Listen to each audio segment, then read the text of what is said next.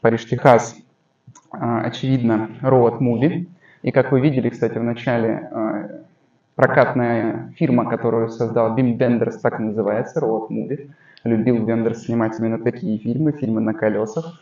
У него есть трилогия а, дорожная, которая была снята до этого, но вот он продолжает неизмен, не изменять своему стилю.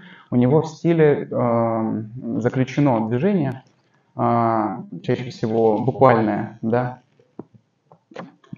Это, кстати, во многом потом перенимет э, Джим Джармуш, который снимал свой первый фильм на пленку, которую, которая у Вима Вендерса осталась а, после кино «Положение вещей», где он впервые а, открыто критикует Голливуд. Ну вот, а фильм был прекрасно принят на Каннах. Вы видели в начале три приза. Канская золотая пальмовая ветвь, то есть главный приз фестиваля, плюс экуменического жюри, то есть христианского, объединенного христианского жюри, а, и приз э, прессы, вот. А, приз прессы он уже не в первый раз выигрывает, а вот золотую пальму лет такого, а, конечно, еще нужно было заслужить. Вот. А, у фильма была очень удачная прокатная история, то есть в Америке его прокатили. И согласитесь, очень сложно совместно французско-немецкий фильм европейскому режиссеру снять фильм про американцев так, чтобы он понравился американцам.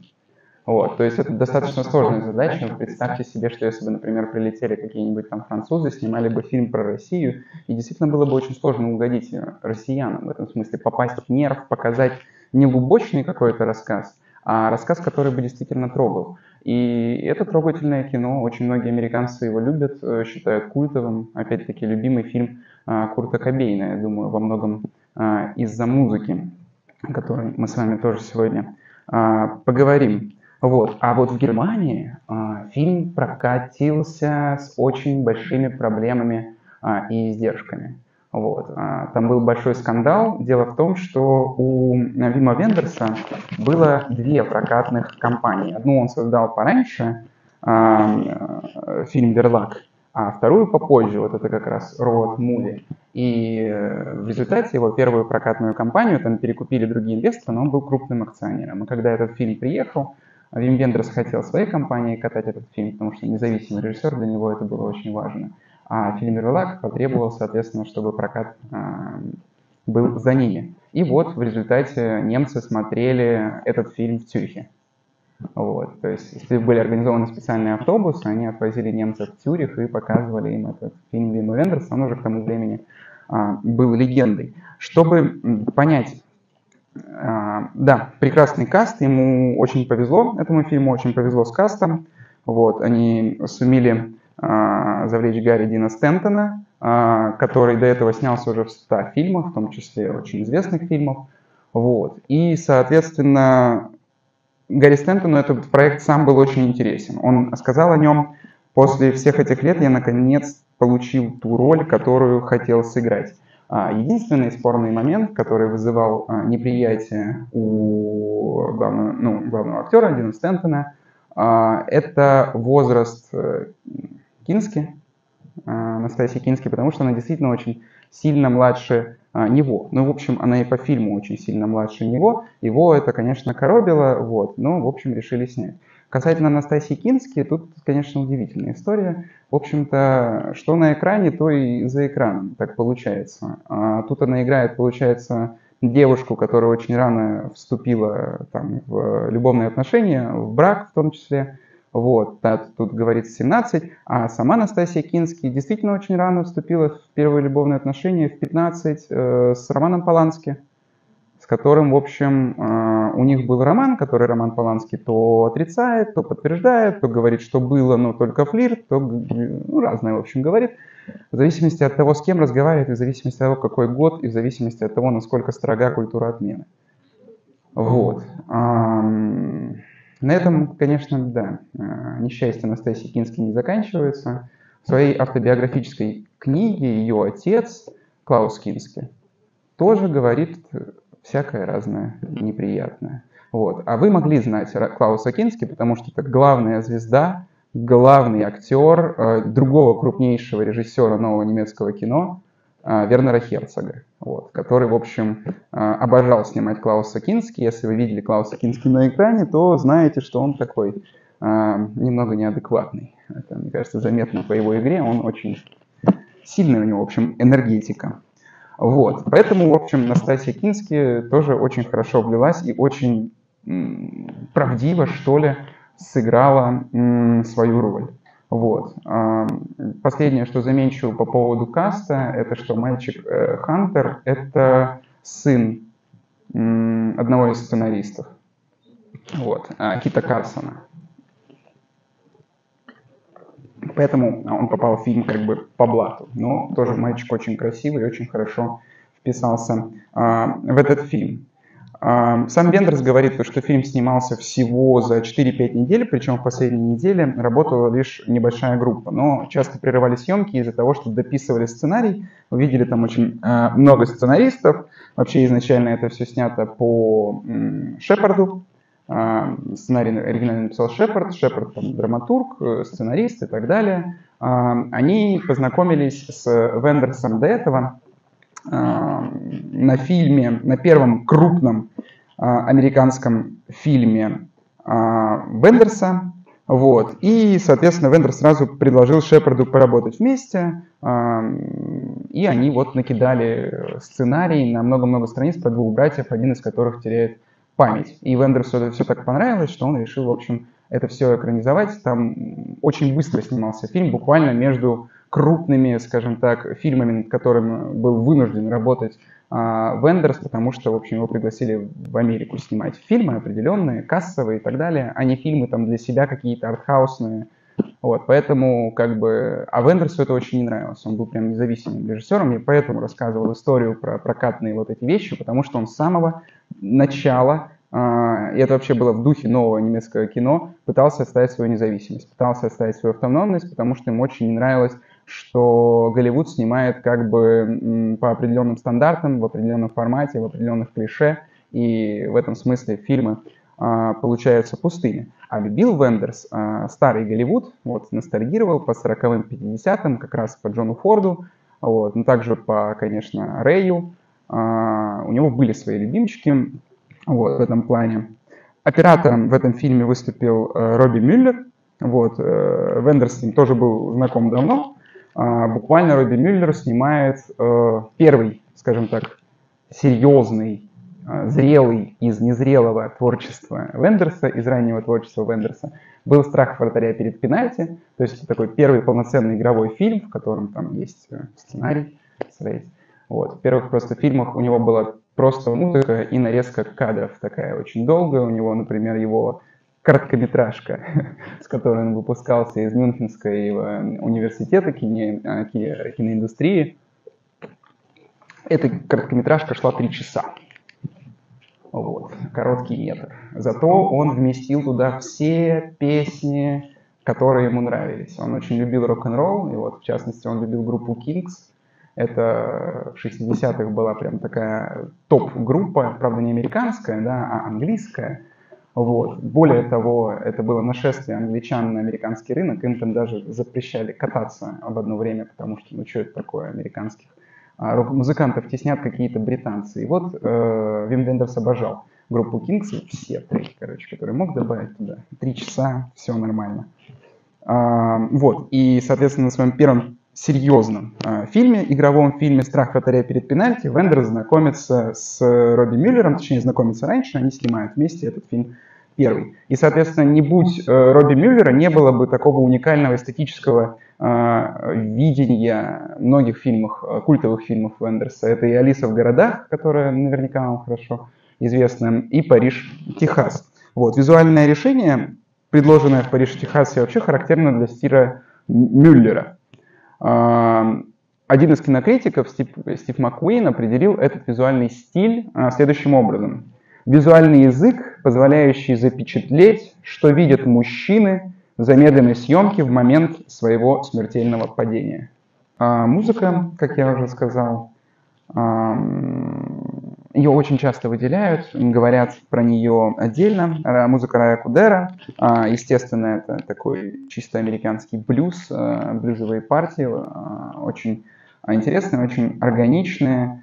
Вот. В 2018 году на радио BBC Кудер говорит следующее о своей музыкальной работе.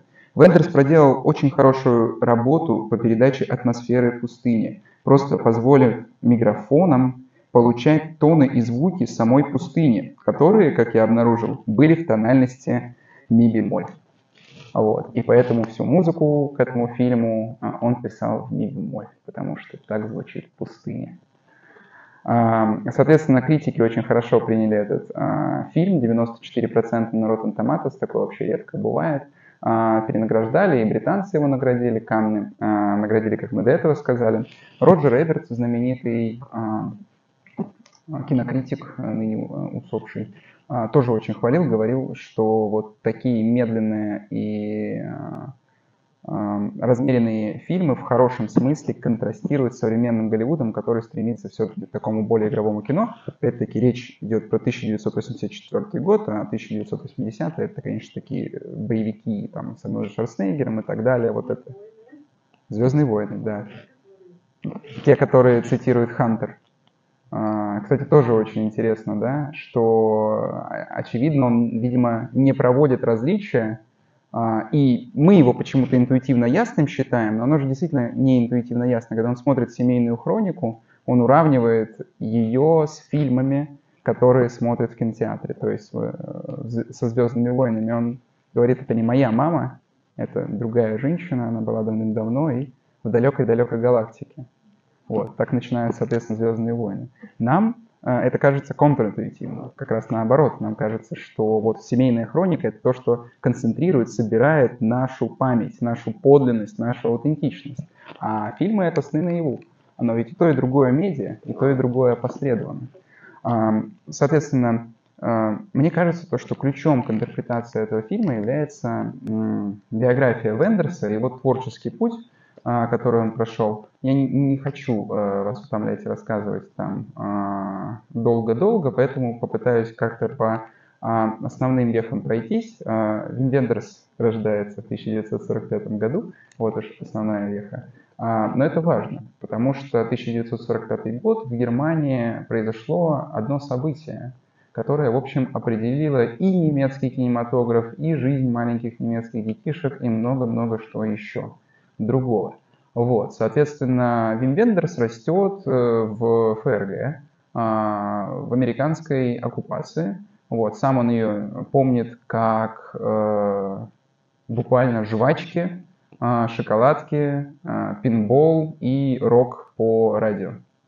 Вот, то есть вот так он описывает свое детство. И из этого детства он выносит, э, как и все, кстати, новые э, немецкие режиссеры, которые в дальнейшем как бы начнут снимать потрясающие фильмы, там не только Херцог, а не только Вендерс, но и многие другие, там целая группа, которая подписывает документ э, о том, что нужно выделять больше денег немецкому кино в 60-е, и вы не поверите, им выделили больше денег, отобрав их у МВД, Министерство внутренних дел. Вот. Представляете, такое тоже бывает. А, и вот получилось действительно, в 60-х им дали денег, в 70-х они уже снимали конкурентное кино, и немецкий зритель сначала вместо американского кино пошел на немецкое кино, а потом и американский зритель том числе начал ходить на немецкое кино. В общем, сейчас это практически невероятно представить, чтобы американцы ходили на немецкое кино. А, это большая редкость, я думаю. Вот.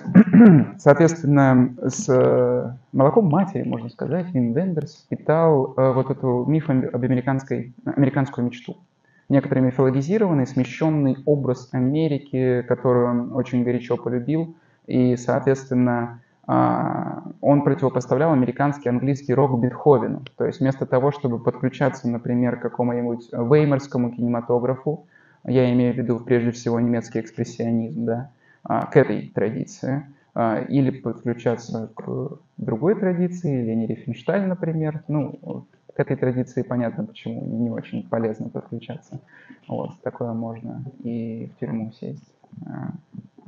А к другой, к Веймарской республике, соответственно, к традиции подключаться не захотели. Захотели вот что. Было очень странное взаимоотношение с американским кино. С одной стороны, они все утверждали, то есть это цитаты не только Фасбиндера, не только Херцога и не только Вендерса, а, что американское кино обнаружило какой-то универсальный киноязык. Для них было очень важно, что американские фильмы смотрят зрители. То есть это не какая-то вот такая вот история про то, что это очень важное кино, оно возвышает, оно обучает, это то, на что действительно идут зрители. Не потому что так надо, не потому что это вау, это вот нужно знать, это вот у, а потому что сами хотят. Вот такое кино, соответственно, хотели снимать новые немецкие режиссеры. И, естественно, они хотели заимствовать какие-то наработки. Поэтому очень часто новое немецкое кино относят к постмодернизму, потому что они очень любят э, заимствовать, э, в том числе цитат, цитировать а, смешивать различные стили эклектично, то есть э, они могут намешать и какое-то классическое кино, и в том числе позаимствовать что-нибудь из Веймарской республики,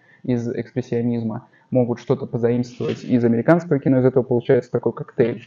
А, поэтому часто. Но по, э, скажем так, желанию докопаться до какой-то истины, желанию докопаться и дойти до какой-то правды – а, они часто остаются в лоне модернизма, в этом смысле никуда от него а, не уходя. Но язык вот такой, смежный, полумодернистский, полупостмодернистский.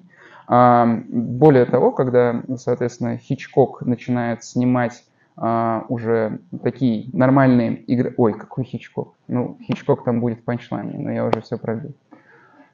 Когда Вендерс начинает снимать игровые фильмы, вот, в том числе он снимает э, фильмы э, в жанре детектива.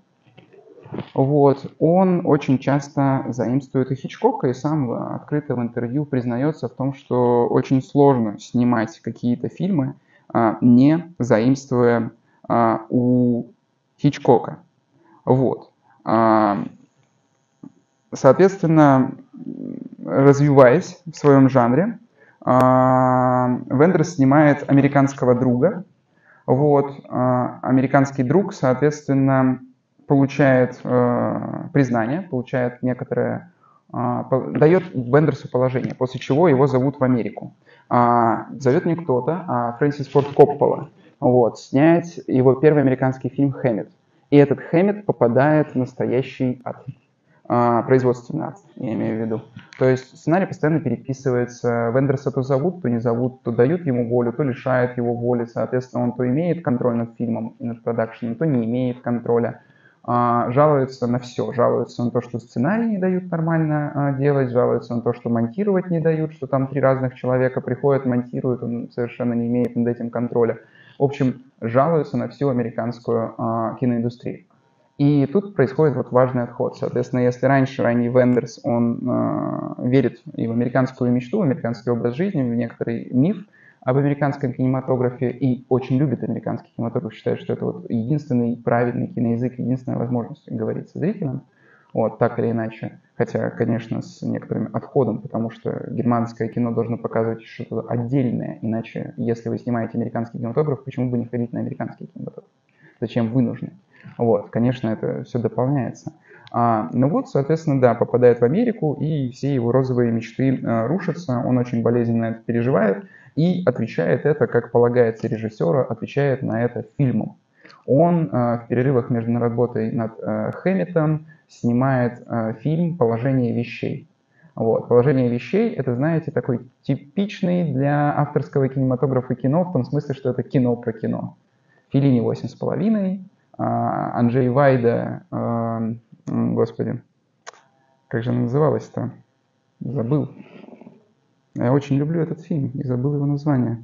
Никто не помнит. Анджей Вайда в 42 года снимает фильм «Все на продажу». Вот, а, «Все на продажу». И, соответственно, вот этот э, фильм Вина, Вима Вендерса, где он, в общем, жалуется на то, что очень-очень плохо в Америке снимают кино, очень ему это не нравится.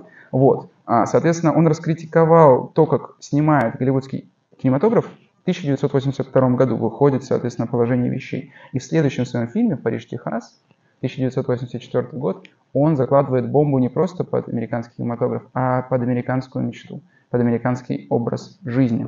А, Вендерс разочаровался не только в голливудской индустрии, но и в самом блистательном мифе об Америке. И «Париж, Техас» режиссер посвящает американской теме. Вот развенчанию мифов о ковбоях. То есть начинается фильм, знаете, очень мифологически. Буквально человек идет по пустыне. Если это не мифологический сюжет, то я не знаю какой.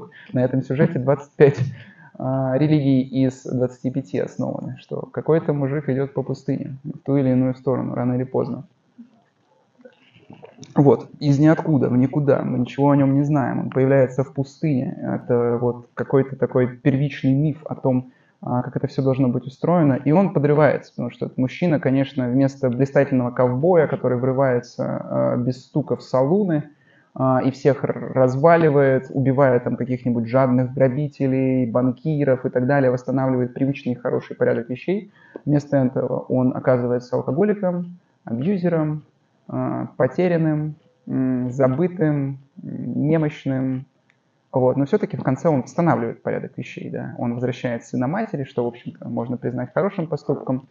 Это такой ограниченно хороший сюжет. Правда, не совсем понятно, насколько вот эта ячейка общества удастся, и не вернется ли Хантер через год к его брату, и получается, что, в общем, ту травму, которую он нанес ребенку, он нанес совершенно обратно, потому что, естественно, ребенок, который потерял своих родителей однажды и теряет их второй раз, от этого не будет особо э, сильно счастлив. Ну, пожелаем, соответственно, им закадровой удачи э, этим персонажам. Правда, наверное, им удача не нужна, они же не настоящие. Вот. А, соответственно, вместо вот этого ковбоя, который сражается с э, вещами вполне себе осязаемыми, понятными, которых можно в конце концов застрелить, наш новый ковбой в фильме «Париж, Техас» — это анахроничный аутсайдер, который попадает под влияние множества культурных и социальных сил, на которые он реагирует с каким-то циничным равнодушием. А, тем самым Вендерс, как мне кажется, хотел показать, что не остается ничего а, кроме пустой оболочки этой мечты об американском образе жизни, вам может показаться, что это все натянуто а, на глобус, но у меня есть доказательства. У меня есть стихотворение а, Вима Вендерса того же периода, вот, 1984 года, это белый стих, и я его еще по-дурацки перевел, поэтому, в общем, в оригинале оно, наверное, звучит лучше, хотя в оригинале там тоже нет рифма. Вот так, э, это отрывок из стиха. Чем бы ни стала, а, чем бы ни была американская мечта когда-то, о ней больше никто не грезит. Теперь ее грезит за нас рекламная индустрия. Огромный рекламный щит тянется по всей стране. Чем больше бедных и попавших в ловушку находится в его тени, тем громче он провозглашает свободу и процветание. Вот. А, стихотворение, соответственно, а, Вендерса перевел как смог. О чем это? Это о том, что существует некоторая теория да, о том, что существует гиперреальность, которая создает медиа, об этом я говорил в самом начале, теория Бодрияра. Гиперреальность отличается от реальности тем, что она, во-первых, целиком и полностью искусственно сконструирована, потому что это то, что мы видим там а, в телефонах, в а, фотографиях, в кино и так далее, это не то, те события, которым мы были непосредственными свидетелями. Однако почему она гипер называется реальность? Потому что она в каком-то смысле гораздо более реальна, чем наша повседневная жизнь. Опять-таки, в повседневности, когда мы встречаемся с людьми, мы очень часто не разговариваем с этими людьми. Они нам не интересны, мы видим либо какие-то свои идиллические образы, либо еще что-то. А, но когда мы смотрим, скажем так, репортаж, когда мы пытаемся подчеркнуть образ отца из журнала, когда мы пытаемся восстановить как-то свою память а, и используем при этом медиа, да, а, это становится другой реальностью. В конце, если вы заметили, фильм заканчивается фразой «Вместе мы творим реальность», да, причем это не просто фраза «Вместе мы творим реальность», это не Нео, который там в конце звонит и говорит «Я вас всех освобожу». А, хотя, кстати, он непонятно, что он предлагает. Он предлагает внутри мира матрицы летать. Ну, спасибо, освободите. Вот. Или овсянку снаружи жать. Я не уверен, что лучше. А, этот, э, этот призыв вместе творить реальность, это не просто призыв, это рекламный призыв, то есть это реклама банка. Вот. А, соответственно, он в этом смысле тоже подчинен рекламе. Мне кажется, здесь можно противопоставить два мира. Первый мир мифический, какой-то примордиальный, то есть изначальный, из которого приходит главный герой, который ничего не помнит, э, пустой в этом смысле, вот, и его лицо, как вот эта пустыня, изнемождено, э, свободно, пусто, там нет ни идентичности, ничего либо еще.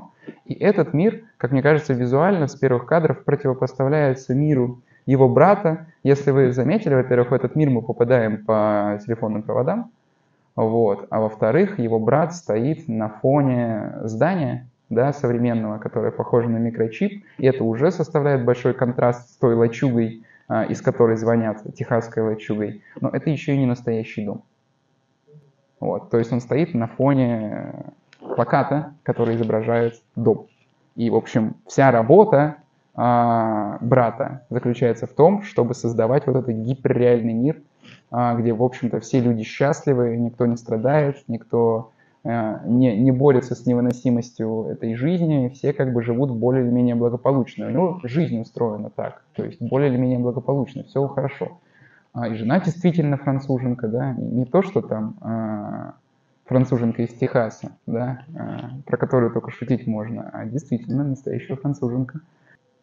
Вот. Ну да, там э, хватает рекламы, вообще в кино очень много рекламы, и это, конечно, под, подчеркивается э, отдельно. Вот. Там и Coca-Cola попадает, и KFC попадает, и телевизоры вездесущие везде стоят, и, соответственно, обозначают тоже некоторый визуальный э, контроль над фильмом. Так, я говорил про то, что да, противопоставляются вот эти два мира. Один а, мир, скажем так, мифический, мир из той самой долины монументов, а, откуда приходит наш герой. И он пытается втиснуться в общество, вернуться в общество. И если вы заметите, визуально по ходу движения фильма мы из реальной пустыни пустой и герой пустой а, все больше и больше приближаемся к цивилизации. Герой наполняется и наполняется окружение вокруг героя. То есть из пустыни мы переезжаем в какой-то уже более или менее понятный пригород, из пригорода в конце концов мы попадаем в большой мегаполис. То есть со временем все больше и больше и больше заполняется кадр э, высотками, заполняется кадр э, зданиями и так далее. Из пустыни мы попадаем в мегаполис, соответственно, а от человека, как христианский какой-нибудь пустынник, полностью лишенного любой социальной ответственности, полностью лишенного содержания, полностью лишенного содержимого, мы получаем человека, со своей историей, со своим прошлым, со своей женой, со своим сыном, включенного в кучу социальных отношений, кучу обязательств и так далее. Однако, как выясняется, он, в общем, не способен эти обязательства нести, он не способен самим собой жить. И, как выясняется, в общем, э, пустым ему так или иначе, видимо, более комфортно, я не знаю. Хотя о каком комфорте здесь э, может идти речь. Но, тем не менее, он в конце не остается со своей семьей, он от нее уезжает, потому что, видимо, не может а, попасть. Вот. А, вообще, это место, которое вы видели, оно из Техаса, называется кладбище а, дьявола. Вот. Я думаю, раскрывать почему а, не нужно. И, соответственно, этот фильм не только про то, как, а, скажем, а, противопоставляется вот эта некоторая реальность а, нереальности, как противопоставляется вылизанная картинка рекламы. И, кстати, не совсем понятно, какой конкретно взгляд дает нам больше информации, какой конкретно взгляд дает нам больше аутентичности, где мы настоящие, где мы не настоящие. То есть я встречал достаточно много постмодернистических трактовок, где достаточно четко указано, что есть как бы вот этот примордиальный мир, мифический, и есть второй гиперреальный, медиальный. Но проблема в том, что очень многие вещи – которые действительно, как мне кажется, важные и подлинные, они в фильме произносятся именно конкретно посредством медиа. То есть люди просто не в состоянии сказать это с глазу на глаз. Они не в состоянии сказать это неопосредованно. Они не в состоянии жить вот в этой реальной реальности а, непосредственно. Вот. А, им нужно каким-то образом оградить себя а, от другого, потому что другой, конечно, это ад, а, другие это ад, как говорил Жан-Поль Сартер. И в этом смысле, конечно, от взгляда другого иногда хочется куда-то деться. Так с сыном Хантером он объясняется посредством диктофона, а со своей женой он э, объясняется посредством пип-шоу, причем не смотрит на нее, потому что он не может сказать это даже через зеркало, даже понимая, что Анастасия Кински в это время смотрит на саму себя. А, ну, и персонаж, которого она играет. То есть и актриса, и персонаж обе смотрели в зеркало на саму себя. Настасья Кинская часто жаловалась, кстати, на то, что было достаточно сложно играть, когда ты глядишь просто на саму себя, не видишь, соответственно, лица напротив. Но, в общем, получилось прекрасно. Кстати, еще Настасья Кински написала дневник э, вот этой девушки, воображаемой, э, жены Тревиса, вот, о том, как она жила, как она жила после того, как э, случилось это несчастье, как она, видимо, попыталась его сжечь, судя по тому, что он проснулся в огне, если это не метафора. Ну, вряд ли это метафора, если учесть, что у него руки обгорели, он катался по мокрой земле. Вот. А, после вот этого травматического события, которое надолго выбивает Тревиса и ее, видимо, а, из нормальности, а, все это подробно было написано в дневнике, который вот Настасья Кинский сделала. Для того, чтобы лучше вжиться в роль. Уолт да, да, я возвращаюсь к тому, что, да, не всегда понятно, где нам лучше видно. И это, кстати, в фильме тоже один раз подчеркивается, как мне кажется, по крайней мере, так можно трактовать этот э, эпизод, когда они забираются на рекламный постер воды французской, кстати, французской, э, забираются на рекламный постер, и он с высоты рекламного постера смотрит и говорит, отсюда видно гораздо яснее, и все становится ясно. Действительно, видимо, с высоты рекламного билборда только все абсолютно ясно, потому что на Земле а, все очень запутанно и сложно. То есть человеческие отношения запутанные и сложные, а, наши обязательства не, непроясненные, непонятные, человеку сложно жить с человеком. А с высоты рекламного постера все прекрасно понятно. Вот, пожалуйста, там, будь лучшей версией себя, или там э, я на пике, как было написано, я на пике своей формы, как было написано на рекламном э, плакате, действительно. Вот, именно так. А, подведем итог таким образом, что, в общем, скажем так, находясь из... Э, собирая себя порой из каких-то отрывков, пускай это даже будут фотографии какой-то выжженной пустыни, которая на продажу, э, которая вам сентиментально дорога по непонятным никому, кроме вас, причинам, даже собирая из такого мусора и ссора э, свою собственную идентичность, в общем, не делает вас не менее подлинными, не менее э, достойными. И в этом смысле даже в пластмассовом мире можно оставаться настоящим.